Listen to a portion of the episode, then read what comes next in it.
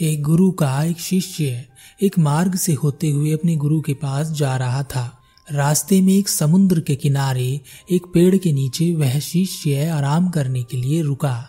अचानक ही उस शिष्य ने देखा कि एक व्यक्ति समुद्र के ठीक किनारे पर एक रेत का घर बना रहा है।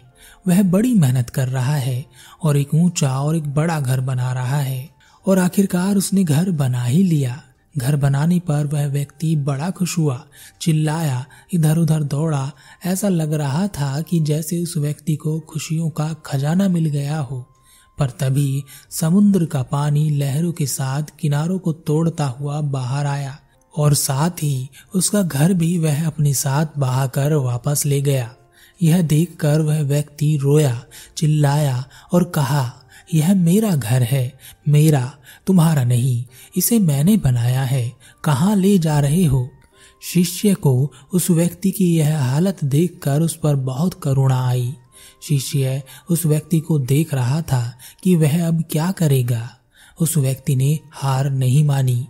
उस व्यक्ति ने फिर से एक दूसरा रेत का घर बनाना शुरू किया। बड़ी मेहनत की, बड़ी मशक्कत के साथ उसने पहले से भी बड़ा और ऊँचा घर बनाया और कूदा, चिल्लाया कहा, कर दिखाया मैंने, कर दिखाया, बस यही तो चाहिए था। तभी समुद्र की एक और लहर उसके घर की तरफ़ तेज़ी से बढ़ी। वह घबराया, वह अपने घर के आगे खड़ा हो गया। पर लहर नहीं रुकी। लहर उसके ऊपर से उतरती हुई उसके घर को गिराकर आगे बढ़ गई और वापस चली गई। उसने पलट कर देखा, उसका घर नहीं था। वह चिल्लाया और उसने कहा, कि तुम मुझसे चाहते क्या हो? मुझे आज तक तो तुमने कुछ दिया नहीं, बस छीन लेते हो। पर मैं अभी भी हार नहीं मानूँगा। उस व्यक्ति ने फिर से तीसरी बार कोशिश की और उसने रेत का एक और ऊँचा और बड़ा घर बनाया। उसे देखकर वह खुश हो गया और उसने कहा, अरे वाह, क्या बात है! क्या कमाल का घर बनाया है मैंने! उस घर को बचाने के लिए उस व्यक्ति ने उस घर के चारों ओर लकड़ियों की एक बाढ़ लगा दी। अब एक बार फिर से समुद्र की लहर उस घर की ओर बढ़ी, पर लकड़ियों की बाढ़ की वजह से वह घर को नुकसान नहीं पहुँचा सकी।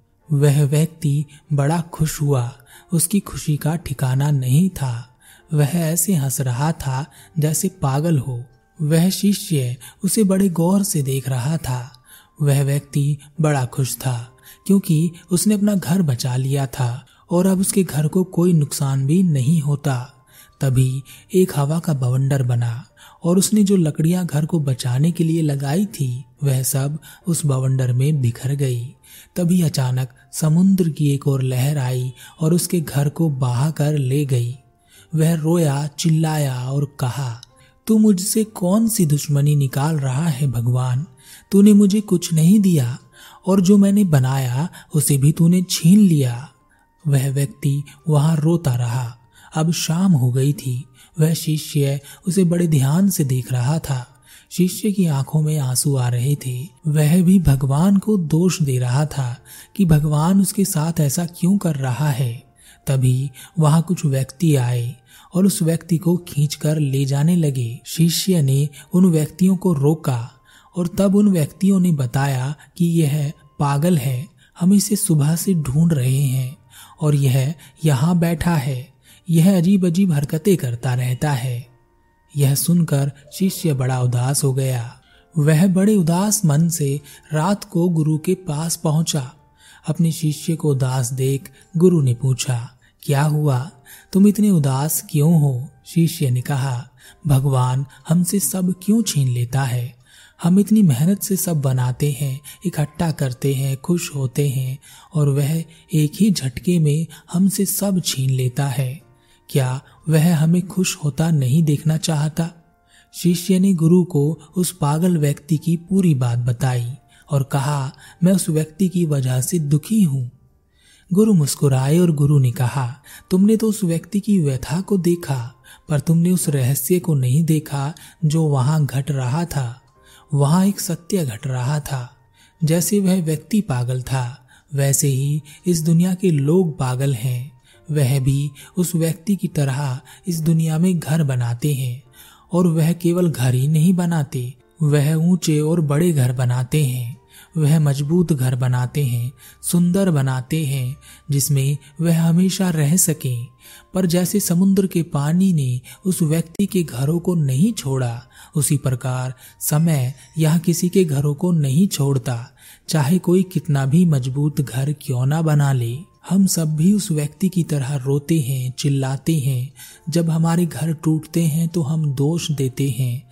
इस दुनिया को बनाने वाले को दोष देना हमारी आदत हो गई है, क्योंकि हम नहीं देख पाते कि उसने हमें क्या दिया है।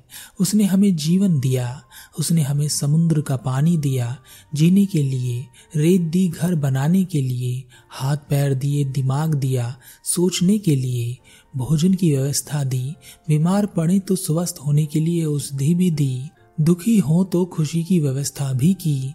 उसने हमारे लिए सब कुछ किया, पर एक चीज़ जो उसने नहीं की, वह है उसने हमें सीमित समय दिया।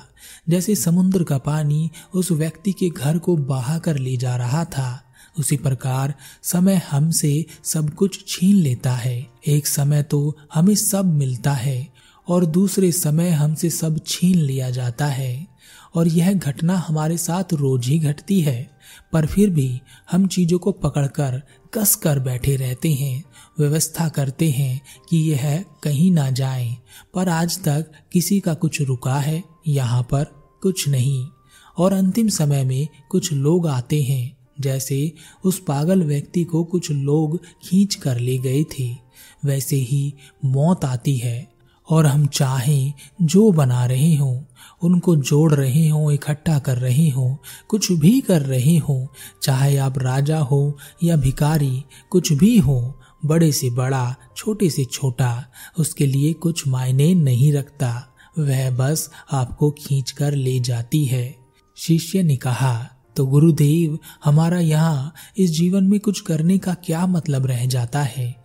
जब हमारे पास कुछ रहना ही नहीं हम नहीं रहने तो फिर यहाँ पर कुछ करके क्या फ़ायदा? गुरु ने कहा, एक पागल व्यक्ति कुछ करे तो कोई फ़ायदा नहीं।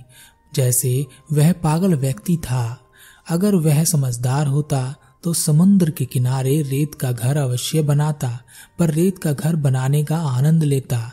उसके पूरे हो जाने पर खुश होता और उसके टूट जाने पर दुखी नहीं होता, बल्कि वह कार्य पूरा हो सका, इस बात का आनंद लेता, सुख लेता। शिष्य ने कहा, गुरुदेव, जीवन क्या है? गुरु ने कहा, जो मिला है, उसका आनंद लेना, जो किया है, उसका आनंद लेना। जो किया जा रहा है उसका आनंद लेना, जो है उस पर ध्यान देना और सबसे ज़्यादा, वह सब चीज़ें जो हमारे आसपास हैं, हमें ज़िंदा रखने के लिए इनका गुलाम नहीं बनना है, बल्कि इनका उपयोग करना है अपने जीवन को जानने के लिए।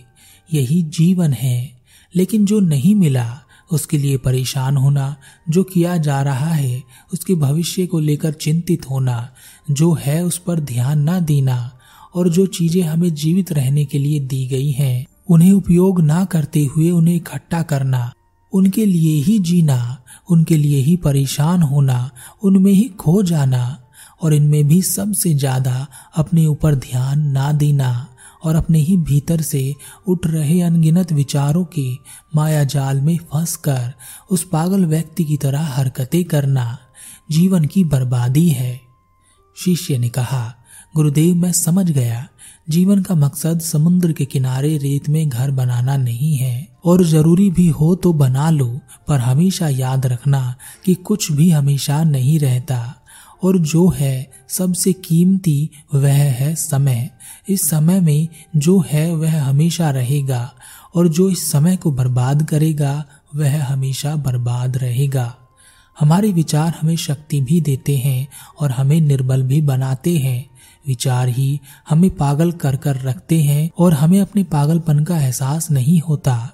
जैसे उस पागल व्यक्ति को अपने पागल होने का एहसास नहीं था। शिष्य की समझ में गुरु की बातें आ गई, लेकिन हमारी समझ में नहीं आता, क्योंकि हमारे विचारों ने हमें इस तरह घेर रखा है कि उस चक्रव्यूह से निकलना हमारे लिए नामुमकिन सा हो जाता है। हम रोज किसी न किसी बेवजह के विचार में फंस ही जाते हैं। जैसे एक दादा ने अपनी पोती को इसलिए मार दिया क्योंकि वह जीन्स पहनती थी, और यह केवल एक विचार था। अब यह पागलपन है और इससे ज़्यादा कुछ भी नहीं। इसकी क्या ज़रूरत थी? क्या जीवन इसीलिए धारण किया था कि ऐसे काम किए जाएँ? ऐसे बहुत से काम हम करते रहते हैं, जो मनुष्य जैसे जीवन के लिए बहुत तुच्छ हैं, छोटे हैं, और हम उन्हीं के लिए जीते हैं। बस एक यही गलती हम सब किए जा रहे हैं।